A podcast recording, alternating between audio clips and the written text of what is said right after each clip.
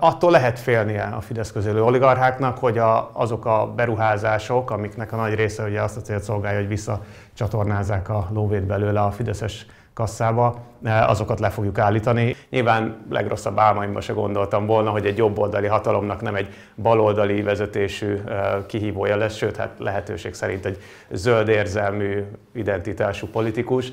Most vannak árulók, vagy nincsenek árulók? Biztos vannak árulók, nem érdemes foglalkozni az árulókkal, azt nem szabad hagyni, hogyha a Fidesz beépített embereket az ellenzéki pártokba, és miért ne tette volna a társadalmi bizalom hiányzik nagyon ebben az országban, a járványkezelés kapcsán is. Addig titkolóztak, addig taktikáztak, addig rendelték alá a politikai szempontoknak a szakmai szempontokat, amíg a végén már azokat az igazságokat és tudományos tényeket sem hiszik el az emberek a kormánynak, amiket időnként azért mégiscsak elmondanak.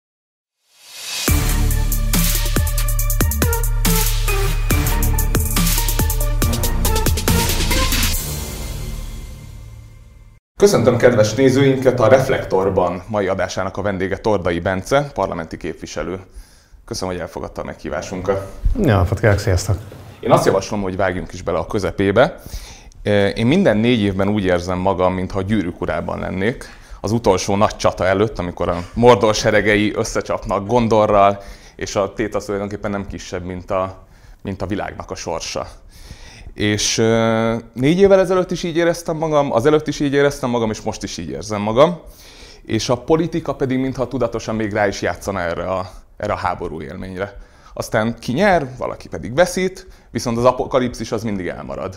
És hogy most is egy ilyen utolsó nagy csata előtt vagyunk? A háborús metaforákat nem szeretem, de a gyűrűkurásokat viszont nagyon, és eh, az a nagy különbség, hogy mi korábban a sötét úr seregeivel egyesével szálltak szembe a tündék, a törpök, meg az emberek, most egyesítették az erőiket, úgyhogy eh, most talán tényleg, ha nem is eh, apokalipszis vagy nem, de a jó és gonosz egyik, egyik végső ütközet előtt állunk. És ez így viccesebb persze, de de hát azért ezek nagyon komoly tétek. Örülök azért, hogy nem veszük véresen komolyan. Jó, azt tisztázhatjuk, hogy Aragon seregeivel azonosítják magukat. Természetesen attól tartok egyébként, hogy a Fidesz is ugyanezt csinálja, tehát mindig, mindig mi vagyunk a jók, bárkik legyenek is, azok a mi. Uh-huh, uh-huh. Tegyük fel, hogy 2022. április 3-án akkor Aragon seregei győznek, és mi történik a következő napokban? Mert például erős a veszély annak, hogy üres államkassa fogja majd várni önöket, a Fidesz most az utóbbi időben nagyon nagy osztogatásokba kezdett. Mire számíthatunk, ha önök győznek? Hát akkor menjünk tovább a gyűrűkurás metaforán. Ott azért a tisztogatást el kell végezni. Tehát attól, hogy egy összecsapásban sikerült győzedelmeskedni, attól még a fekete föld az nem tisztult meg. Úgyhogy be kell menni Mordorba, és tényleg a haldokló trollokat és orkokat még leszúrni, hogy nehogy visszajöjjenek zombiként, vagy nem tudom, csak hogy megint váltsunk egy műfajt. Um, éppen ezzel foglalkozunk egyébként, hogy, hogy mi az április 4-től uh, szükséges menetrend, mi ez a cselekvési terv, amivel át tudjuk venni először, nyilván az országgyűlésnek kell összeülni, és utána felállítjuk a kormányt most már ezeken dolgozunk, hogy hogy fognak felállni a, a minisztériumok, milyen működésmódok lesznek, milyen politikai és milyen uh, szakmai, közigazgatási, egyeztetési folyamatok eredményeként tudjuk összehangolni ezt a sokszínű, de egyébként céljaiban nagyon egységes társaságot, ami ugyanakkor uh, az biztosan elmondható, hogy, hogy ez egy különleges kormányzás lesz. A, a párbeszédnek a, a meggyőződése szerint egy sokkal hangsúlyosabban parlamenti jellegű kormányzás lesz tehát kell egyrészt egy, egy hatékony kormányzati működésmód és szervezet, de sokkal nagyobb szerepe lesz a nyilvános terekben lefolytatott vitáknak. Tehát végre a parlament visszanyeri az értelmét, úgyhogy én már nagyon várom a következő országgyűlési ciklusnak az első üléseit. De tegyük mondjuk fel, hogy tényleg azzal kell szembenézni, hogy az államkassa konkrétan üres, és ezzel szembesülnek. Akkor mit lehet egy ilyen helyzetben kezdeni? Az államkasszában folyamatosan jönnek bevételek, a kormánynak van egy, egy tartalékszámlája, amit most kicsit leapasztottak, de azért így is közel 2000 milliárd forint van rajta. Ezt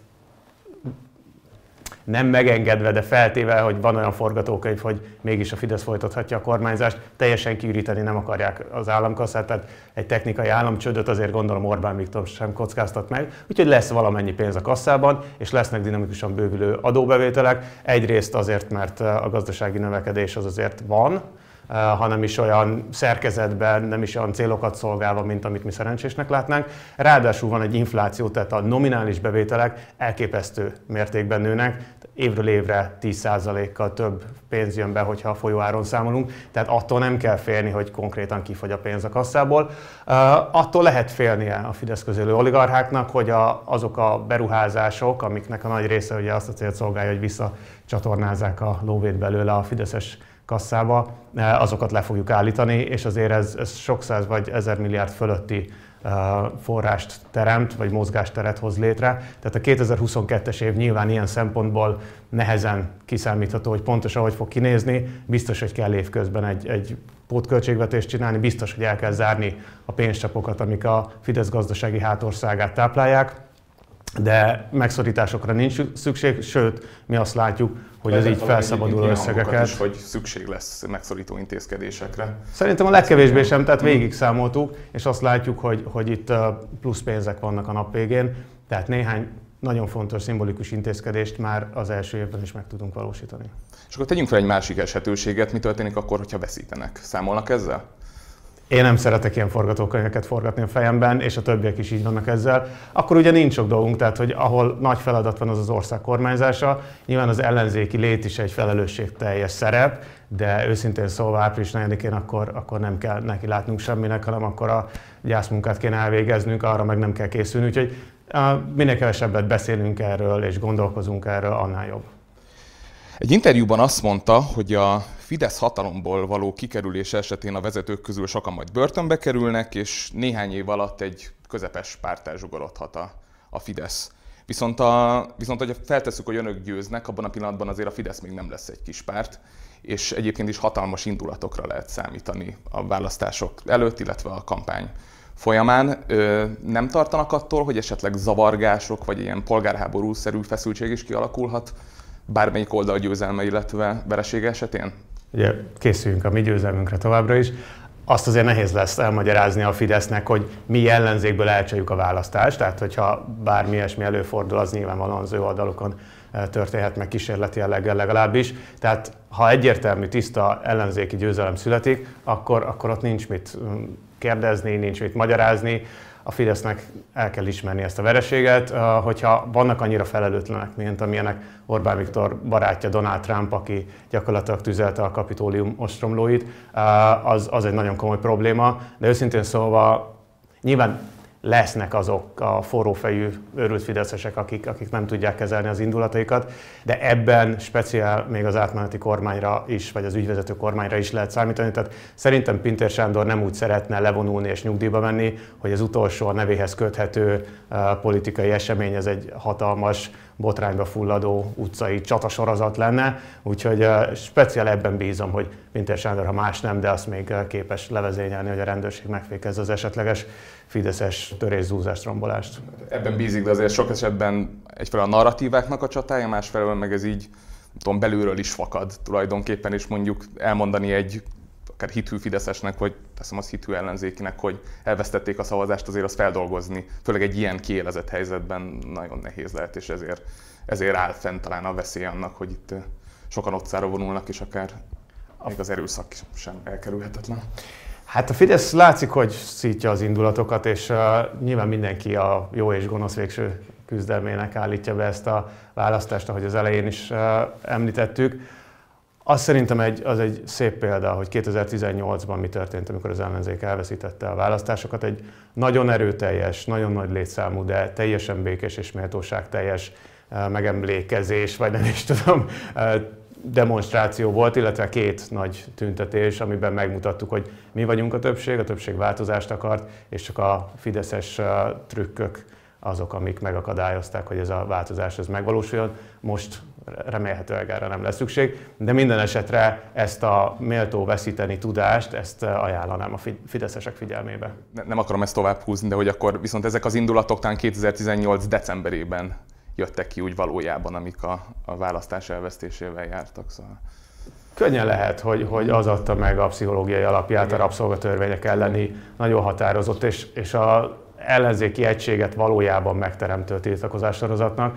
Úgyhogy ha úgy veszük, akkor nem volt hiába való és teljesen eredménytelen az a 2018 április-májusi felhorgadás, az a közös gyászmunka, ami aztán átfordult cselekvésbe.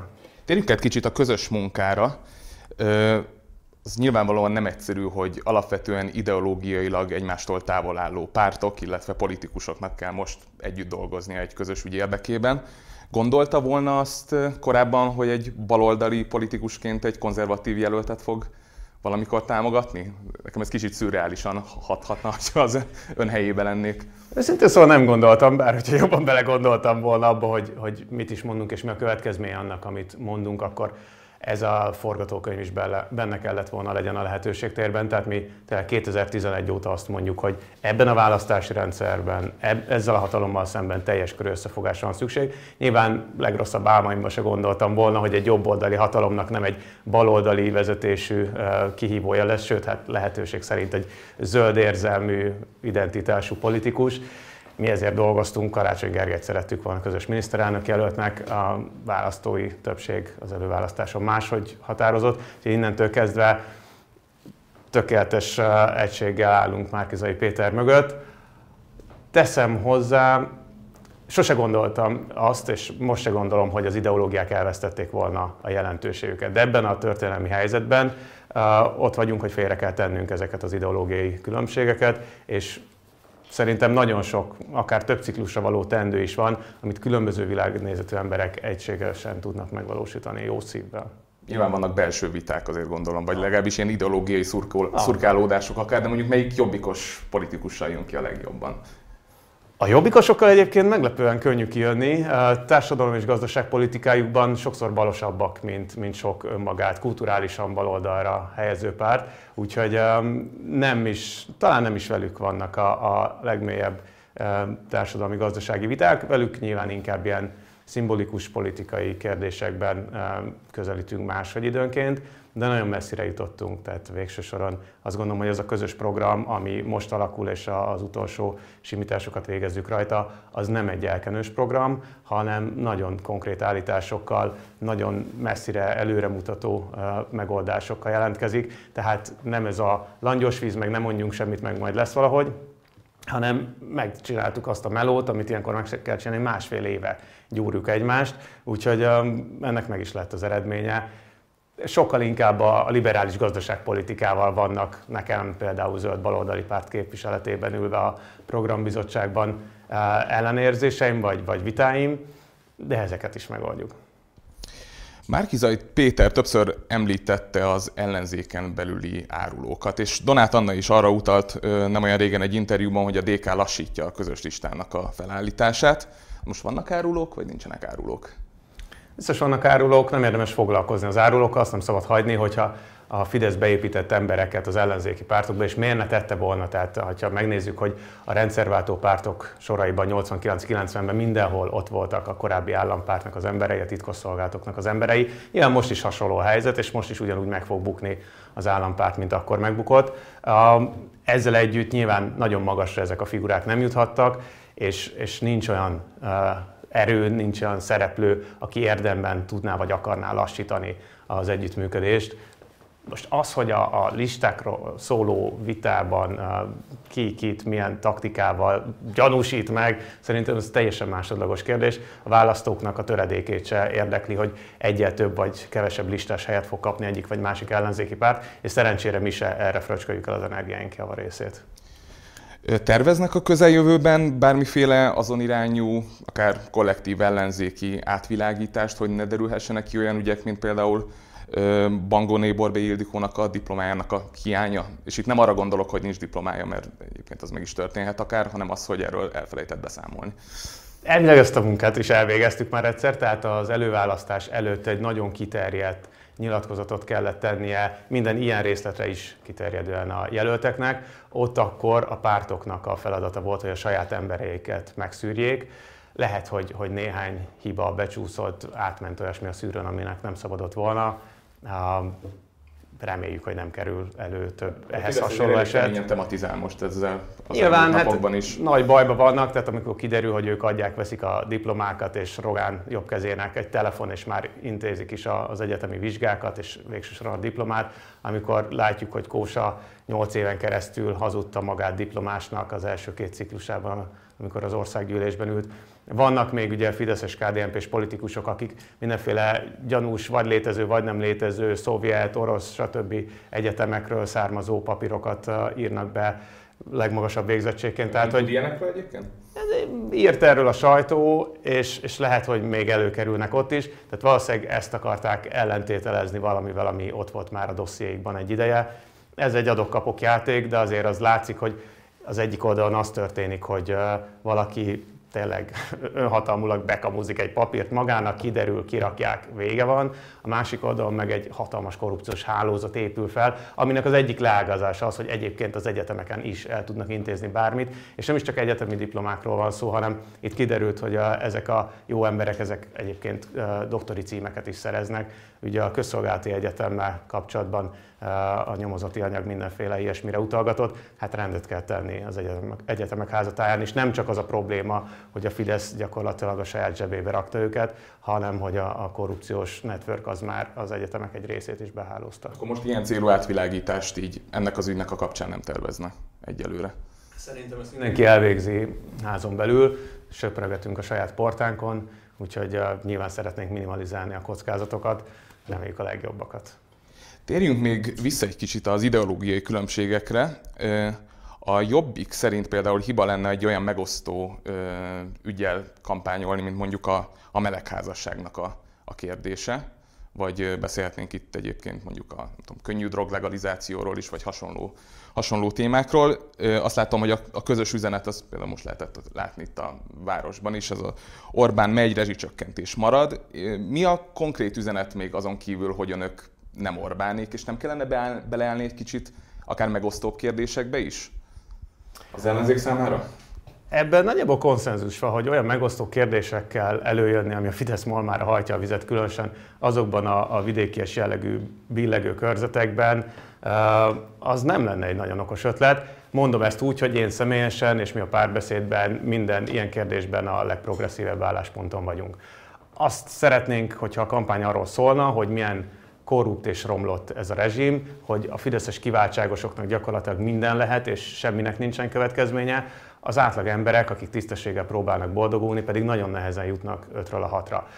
Van egy súlyos megélhetési válság, egy száguldó infláció, egy nagyon instabil gazdasági környezet, egy eladósodás, és egy, közben egy olyan választási uh, osztogatásnak tűnő, egyébként részleteiben helyenként uh, helyes politikai lépéseknek az elképesztő cunamia, amit uh, meg kell mutatni, hogy, hogy ugyanazok az emberek, akik most megkapják a pénzt, fogják visszafizetni a, a nagyobb eladósodás formájában, tehát azért kell majd több adót fizetni, vagy arra megy el az adónk, pontosabban szólva, hogy, hogy a tartozást törleszük. Tehát, hogyha ezt el tudjuk magyarázni, hogy ez a, ez a világ nagyon nem fényes, csak a fideszes uraságoknak megy jól, és a, a többség megszenvedi az elmúlt 12 év politikájának az árát, akkor, akkor győzni fogunk, hogyha pedig belemegyünk ilyen uh, identitáspolitikai vitákban, amikben egyébként természetesen igazunk van, és mi állunk ott is a jó oldalon, de nem biztos, hogy emögött társadalmi többség van, és még csak az sem biztos, hogy a választók többsége ezt értékeli a legfontosabb ügyeknek,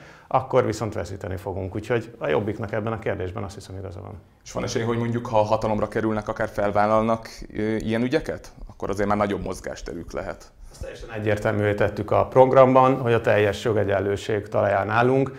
Nyilván a bevezetés ütemével e, és hasonló kérdésekkel kapcsolatban figyelemmel kell lenni a társadalmi fogadókészségre, de például első lépésként a korábbi szerzett jogok visszaadása az semmilyen vitatárgyát nem képezi. Tehát itt voltak társadalmi csoportok, szinte végtelen számban, akiknek a jogait a Fidesz csorbította, ezt helyre fogjuk állítani, ez teljesen egyértelmű, és utána tudunk menni tovább előre.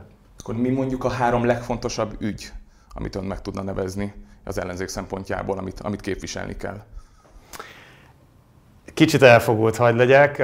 Én azt hiszem a, a társadalmi igazságosság kérdései állnak az első helyen, és itt például az... Ebben mondjuk az előbbi szimbolikus ügyek is beletartozhatnak akár. Igen, elsősorban az elosztási kérdésekre gondolok. Tehát például az, hogy ma Magyarországon a családtámogatási rendszer azokat segíti, akik egyébként is köszönjük úgy nagyjából megvannak, és a legnehezebb helyzetben élő családoknak a gyerekeire sokkal kevesebbet költünk a közösből, az egy tarthatatlan állapot. Tehát például az, hogy a gyerekszegénységet azt fel kell számolni, ebben teljes a, a közös nevező, és ugyanígy, hogyha megnézzük az időseket. Korábban már azt gondoltuk, hogy az időskori szegénység az gyakorlatilag nem probléma. 2010-ben a szegénységi küszöb alatt élő nyugdíjasoknak az aránya az 5% alatt maradt. Ma ez háromszoros, 14,4% az utolsó érték a relatív szegénységi küszöb alatt élő nyugdíjasok. Itt megint egy nagyon komoly társadalmi adósság halmozódott fel. Ezekkel az ügyekkel kell valamit kezdeni, az egészségügyel, és akkor ez lenne talán a második terület. Biztos, hogy nagyon súlyos problémák vannak, és, és ezekre megoldást kell hoznunk. Innen kivontak évi több száz milliárd forintot nem is nagyon titkoltan azzal a céllal, hogy a fizetőképes keresletet áttereljék a magánegészségügybe. Ha megnézzük, hogy a magánegészségügyi szolgáltatók túlnyomó részt Fideszhez köthető figuráknak a kezén vannak, akkor látjuk, hogy, hogy kinek az érdeke az, hogy lerohasszák a közegészségügyet. Ezt a folyamatot is meg kell fordítanunk, és talán a, az évtized legfontosabb kihívása legyen az akkor a harmadik, a zöld fordulat, egy igazságos zöld átmenetnek a megvalósítása. Iszonyúan le vagyunk maradva, tehát ha most éppen a, a megújuló részarány eh, kapcsán vannak friss adatok. Azt látjuk, hogy a uniós átlag 22% helyett most 13% környékén pilinckázunk, és sok kérdésben romlik egyenesen a, a mutatója Magyarországnak. Tehát például a széndiokszid kibocsátásunk az most már 7 éve szigorúan monoton nő, miközben az lenne a feladatunk, hogy megállítsuk, vagy legalábbis lelassítsuk és elviselhetővé tegyük a klímaváltozást ezt a klímakatasztrófát az Orbán kormány semmilyen módon nem próbálta érdemben tompítani. És ön szerint mondjuk egy alapvetően piacpárti jobboldali miniszterelnök jelöltel ez, ez lehetséges ebbe a harcba beleállni? Már Péter pontosan érte, hogy hol vannak a piacnak a korlátai. Tehát egy részét a gazdaságnak mi is azt gondoljuk, hogy fel kell szabadítani a, a politikai elnyomás alól, tehát a, a szabad, de keretek között zajló fair versenynek a feltételeinek a megteremtése az Magyarországnak létérdeke, eminens érdekünk az, hogy, hogy a versenyképesség azáltal nőjön, hogy valódi versenyben és nem a politikai kapcsolatokon keresztül határozza meg a, a hatalom, vagy személyesen Orbán Viktor és tükör, hogy ki lesz sikeres és ki nem. Másrészt viszont azokat a, azokat a neoliberális politikákat, amik teljesen szabadjára engedték a, a gazdasági szereplőket, azokat viszont vissza kell vágnunk. Tehát mixek vannak, nincsenek ilyen egységes irányok, és Márkizai Péterrel pontosan sikerült megértetni mondanám, de azt hiszem, hogy alapvetően értette, hogy, hogy bizonyos területeken erre, máshol arra van szükség. Nyilván a zöld és a baloldali pártok azért ezt az utóbbi eh, területet próbálják súlykolni, hogy igen, ott még kell egy kis szabályozás, nem lehet hagyni, hogy azok korlátlanul pusztítsanak, és így tovább. Van itt egy kérdés, amiről az utóbbi időben meglehetősen keveset hallottam, ez pedig a, a feles alkotmányozás. Ezt elengedték, vagy ez még mindig napi renden van? Szerintem ezt csinálni kell, és nem beszélni róla, mármint az, hogy pontosan mit csinálunk, azt nem fogjuk tolba mondani a Fidesznek, hát ha még néhány feles törvényt kétharmadosba öntenek az utolsó parlamenti ülésszakon. Örülök, hogy nem erről szól a vita, az embereket elsősorban nem az ilyen jogtechnikai, jogelméleti kérdések foglalkoztatják.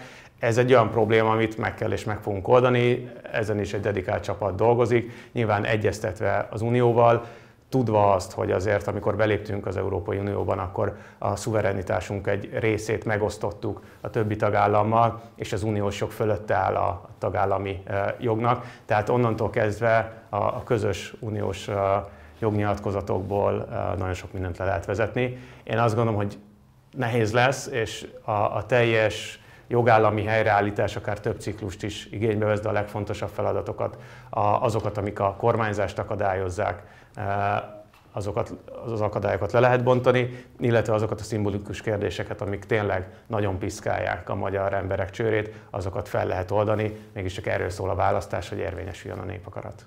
Nem tartanak attól, hogy ezért ez a kérdés is egy mékas tulajdonképpen, és ebbe belenyúlni, ez is egy rettentően megosztó kérdés lehet társadalmilag az alkotmányozás kérdés, és ez is brutális indulatokat felszíthat, főleg a nagyon kiélezett kampány után. Nem tartanak ettől, hogy, hogy például ez is tüzelheti majd az indulatokat a az esetleges győzelem után? Szerintem ebben a mékasba belenyúltunk az előválasztás során, akkor egy kicsit vájkáltunk benne, megnéztük, hogyha mézes a kezünk, akkor jönnek rá a véhecskék, de aztán, aztán megmosakodtunk és megyünk tovább, és, és tudunk arra figyelni, ami valóban fontos. Nyilván a Fidesz a választási veresége után hirtelen hatalmas jogállam védővé változik, és majd szaladnak siránkozni Brüsszelbe, amit addig nemzetárulásnak tartottak. Úgyhogy jót fogunk szórakozni, amikor visonganak, de ettől még mi betartjuk azokat az eljárási kereteket, amiket be kell tartani. Az, hogy, az, hogy a, gyakorlatilag a teljes közjogi rendszer, az elvileg független intézmények vezetői előzetesen a mostani végrehajtó hatalomhoz intéznek feliratokat azért, hogy jaj, majd védjék meg őket, amikor már nem lesznek hatalmon, azt se értelmezni nem tudom. Ráadásul a leglátványosabb bizonyítéka annak, hogy semmilyen eh, függetlenség, semmilyen a hatalmi ágak eh, szétválasztását eh, garantáló gyakorlat nincsen ma Magyarországon. Tehát ma Magyarország nem jogállam, ma Magyarország nem egy működő demokrácia. Helyre fogjuk ezt állítani, akkor is, ha a fideszeseknek nem tetszik. Mit gondol a népszavazásos aláírásgyűjtési kampányról? Sikeresnek tartja ezt, mert azért elősen gyanús, hogy nem lesznek ott ezek a szavazólapok április harmadikán. Most a Political Capital például ö, ö, közölt erről egy, egy cikket, hogy kvázi lehetetlenség beférni az időbe április harmadikáig, és ezt már nem lehet elintézni addig. Ez siker, kudarc, hogyan értékeli? Hát attól tartok, hogy az egyébként biztos kiváló szakértők jelen esetben tévednek, tehát megnéztük, és persze, hogyha a Fidesz kimaxolja az összes határidőt, hogyha a választási iroda 60 napig számolja azt, ami nekünk egy napig tartott, akkor el lehet úgy húzni, azt nem vitatjuk az időt úgy, hogy a több mint egy, vagy közel negyedmillió ember, nem, több mint negyedmillió ember által támogatott kérdések ne kerüljenek a választások idején a, a szavazólapok mellé. Orbán Viktor ezt gyakorlatilag már garantálta, szinte írásba adta. Ezzel együtt, hogyha nem használják ki a rendelkezésre álló határidőket, akkor nagyon is ott lehet a mi két népszavazási kérdésünk, az ő öt teljesen nonsense bornit baromság népszavazási kérdésük mellett. Úgyhogy mi ezt nem adtuk fel, és emiatt is nagy sikernek tartom. Hiába húzták az utolsó pillanatig a kúrján az időt, hiába karácsony előtt néhány nappal adták át az éveket, hiába volt hó és jég és fagy. Az emberek viszonylag hamar tájékozódtak, megértették, hogy mi ez, miért fontos, és jöttek aláírni. A, az aktivistáink pedig iszonyú lelkesedést mutattak, és ez nagyon reménykeltő. Azt mondtuk, hogy volt egy nagy nekilendülés az előválasztás, a következő lépcső volt a népszavazás, és én azt látom, hogy ezt sikerrel teljesítettük tényleg bruttó 30 nap a rendelkezésre álló 120 helyet, de nettó igazából 15-20 nap alatt összegyűjtöttük a szükséges aláírásokat, annál többet is, és egy nagyon felemelő gesztus keretében ezt leadtuk múlt hét végén. Úgyhogy szerintem ez már nem nagyon vitatható, hogy siker vagy nem siker. A Fidesz nyilván megpróbálja a mi sikerünket is bukásnak átfesteni, de hát ez nagyon izzadságszagú. Azért kérdezem, mert például Barabás Richard arról beszélt, hogy ha január 10 körül sikerül összegyűjteni az aláírásokat, akkor van kvázi realitása még annak, hogy, hogy ott lehetnek a, a szavazólapok az urnákban. Ez nem sikerült. Ezért feltételezem, hogy esetleg kudarcként értékelhetik ezt. Már közepéről beszéltünk, hogy a középső trimeszternek az elején, a közepén vagy a végén adjuk le. Meg volt tizen akárhányadikán, és talán 19-én vagy 20-án adtuk le. Tehát szerintem ezen, ezen nem múlik, és mondom, Éppen a napokban mutatjuk be, hogy a közjogi határidőkbe belefér ez, összehívjuk a parlament rendkívül, rendkívüli ülését, hogy Kövér Lászlónak ne kelljen túl sokat gondolkodnia, hogy mikor férünk még bele a határidőbe. Itt most nem 70, hanem 50 nap is elég ha már van más népszavazás kiírva a választás időpontjára. Úgyhogy javaslom az úgynevezett szakértőknek, hogy kicsit alaposan nézzék meg, vagy alaposabban nézzék meg a népszavazásról szóló törvényt, és akkor látják, hogy nem, nem bukott el a kezdeményezés. A Fidesz szeretné elbuktatni a kezdeményezést, a Fidesz szembe megy a népakarattal, szembe megy akkor, amikor a diákváros helyett a Fudan Egyetemre költi a magyar felsőoktatási büdzsének több mint 100%-át, és szembe megy a népakarattal akkor, amikor az álláskeresési támogatást a fejlett világban rekord alacsony szinten három hónapon állapította meg. Mi ezekben is az emberek pártján állunk, és a kérdésben magában, hogy lehet-e dönteni erről, vagy majd Orbán Viktor kénye kedve szerint alakulnak a dolgok Magyarországon, abban is azt mondjuk, hogy döntsön a nép. Van itt még egy másik népszavazás is, ez pedig a homofób kérdésről szóló. Ezzel kapcsolatban mire bíztatják majd a választóikat? Én arra biztatnék mindenkit, hogy ne foglalkozzon vele. Az igazi népszavazás az arról szól, hogy Orbán és bandája vagy rezsimje, ahogy tetszik, az folytathatja tovább a dúlását Magyarországon, vagy menjenek végre 12 év után. Ezt a kérdést kell eldönteni, minden más ebből következik. Akkor nem mondják konkrétan azt, hogy szavazzanak érvénytelenül, vagy nem tudom, rajzoljanak rá valamit, vagy akit a végén ilyen, hogy megválasztanak. Vannak ilyen rímelő kifejezések, hogy mit hova érdemes rajzolni, de, de én inkább azt mondanám, hogy, hogy nézzék a dolog lényegét. Olyan kérdéseket tettek fel, ami, aminek semmilyen következménye nincs, akárhogyan is voksol a nép, annak viszont nagyon is van következménye, hogy elmennek-e, és a változásra szavaznak az emberek. Én azt látom, hogy van egy társadalmi többség, egy egyre erősödő, bővülő társadalmi többség a változás mellett. Most már csak az a kérdés, hogy ez átváltható-e az ellenzéki listára és egyéni jelöltekre adott szavazatokra. Közös köztársasági jelölt, jelöltre számíthatunk? Folyamatban van, projektben vagyunk, ahogy mondani szokás. Nyilván ez egy szimbolikus üzenet.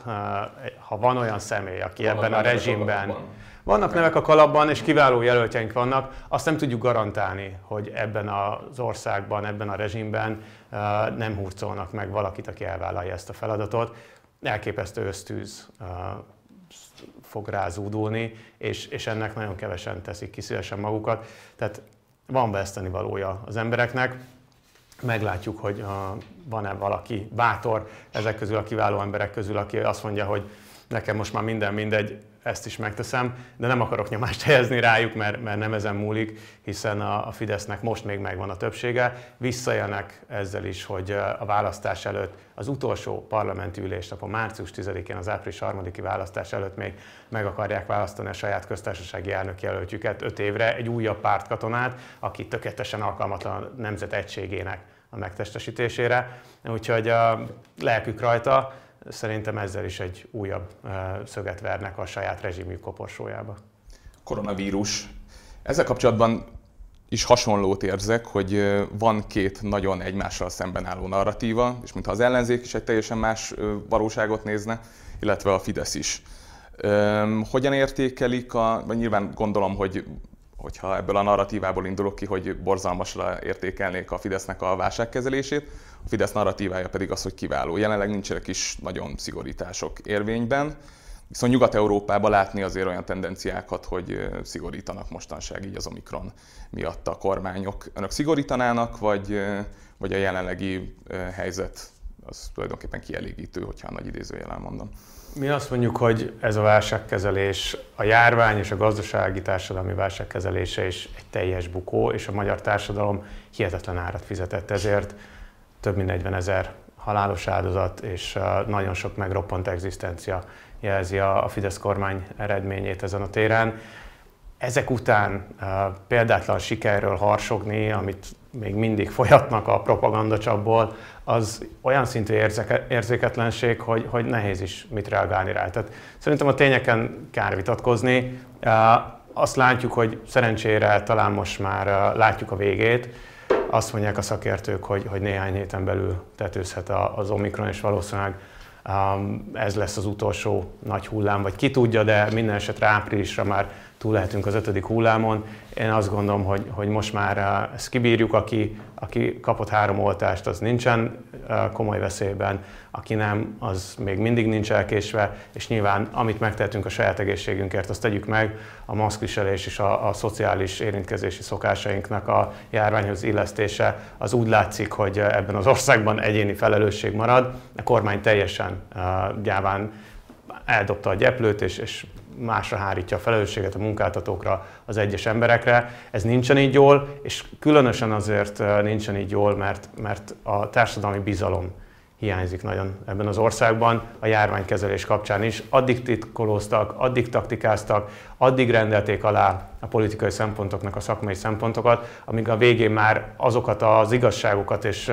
tudományos tényeket sem hiszik el az emberek a kormánynak, amiket időnként azért mégiscsak elmondanak. Úgyhogy ez egyértelműen az ő felelősségük, és nagyon nehéz lesz a hosszú távú hatásoknak a kezelése, a közbizalom helyreállítása elsősorban. Ha már a tényeknél tartunk, Szabó Tíme azt állította, hogy neki meggyőződése, hogy őt megfigyelik. És amennyiben ez a vád igaz, nem kellene ezzel kapcsolatban egy vizsgálatot kezdeményezni? De igen, uh, sőt, igazából már kezdeményeztünk ilyen vizsgálóbizottságokat, de hát ahogy a, a megfigyelési botrányban is a Fidesz szaladgált, és egy darab zárt nemzetbiztonsági bizottsági üléssel próbálták kipipálni a Pegasus botrányt, úgy természetesen ennek sem állnak elébe, de elég jól dokumentált az, hogy, hogy kik és hogyan követték a párbeszédnek a társelnökét. És nem ő az... Fogják hozni?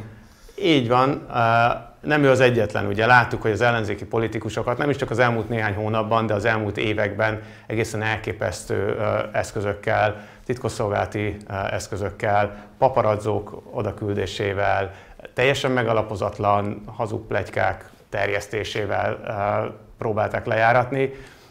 Nem, nem most kezdődött ez a történet, ezért is kell megszabadulnunk ettől a gátlástalan rezsimtől. A végére igazából egy szomorú lezárással kell, hogy, hogy befejezzük. Setét Jenő, roma polgárjogi aktivista ma hajnalban tragikus hirtelenséggel elhunyt. Ön is sokat foglalkozott roma ügyekkel. Mi Setét Jenőnek a legfontosabb öröksége szerint? Elképesztő veszteség ért minket. Tehát azon gondolkoztam, hogy, hogy van-e még valaki, aki ennyire kikezdhetetlen, ennyire elszerű, ennyire felkészült, ennyire lelkes módon vitte a romák ügyét, és általában egyébként az elnyomott csoportok ügyét, az egész magyar civil társadalom ügyét, mint ahogy Jenő tette.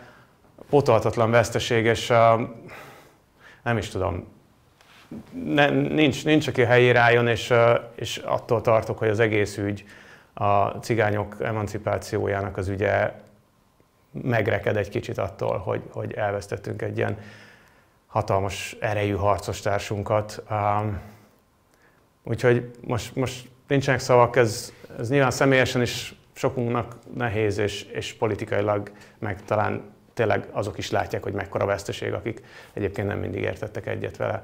Úgyhogy um, nem is tudom, mi volt a kérdés nála úgy. A legfontosabb öröksége igazából. Szerintem az, hogy felülemelkedett azokon a primer politikai érdekeken, amik sokszor meghatározzák nem csak a cigánypolitikát, hanem a többségét is ugyanúgy. Ő volt az, aki mindig ügyek mellett állt, és, és nem az ellenzéknek is egyébként. Persze, kaptunk mi tőle a pofánkra, általában igaza volt, néha nem, néha vitatkoztunk vele, de lehetőleg színfalak mögött, mert én azt gondolom, hogy hogyha vannak ennyire értékes emberek, azokra vigyázni kell. Még akkor is, ha néha azt gondoljuk, hogy tévednek. És, és ez a kérlelhetetlen pártatlanság, ez, ez a, az igazság keresés és az igazság érvényesítése, ez, ez tényleg nagyon-nagyon kevesekben van meg ilyen erővel, úgyhogy én azt hiszem, hogy, hogy Setét Jenőnek ez a legfontosabb öröksége, és ehhez kéne felnőnünk, vagy felnőniük minél többeknek. Toldai Bence, köszönöm szépen. Köszönöm, hogy itt lehettem.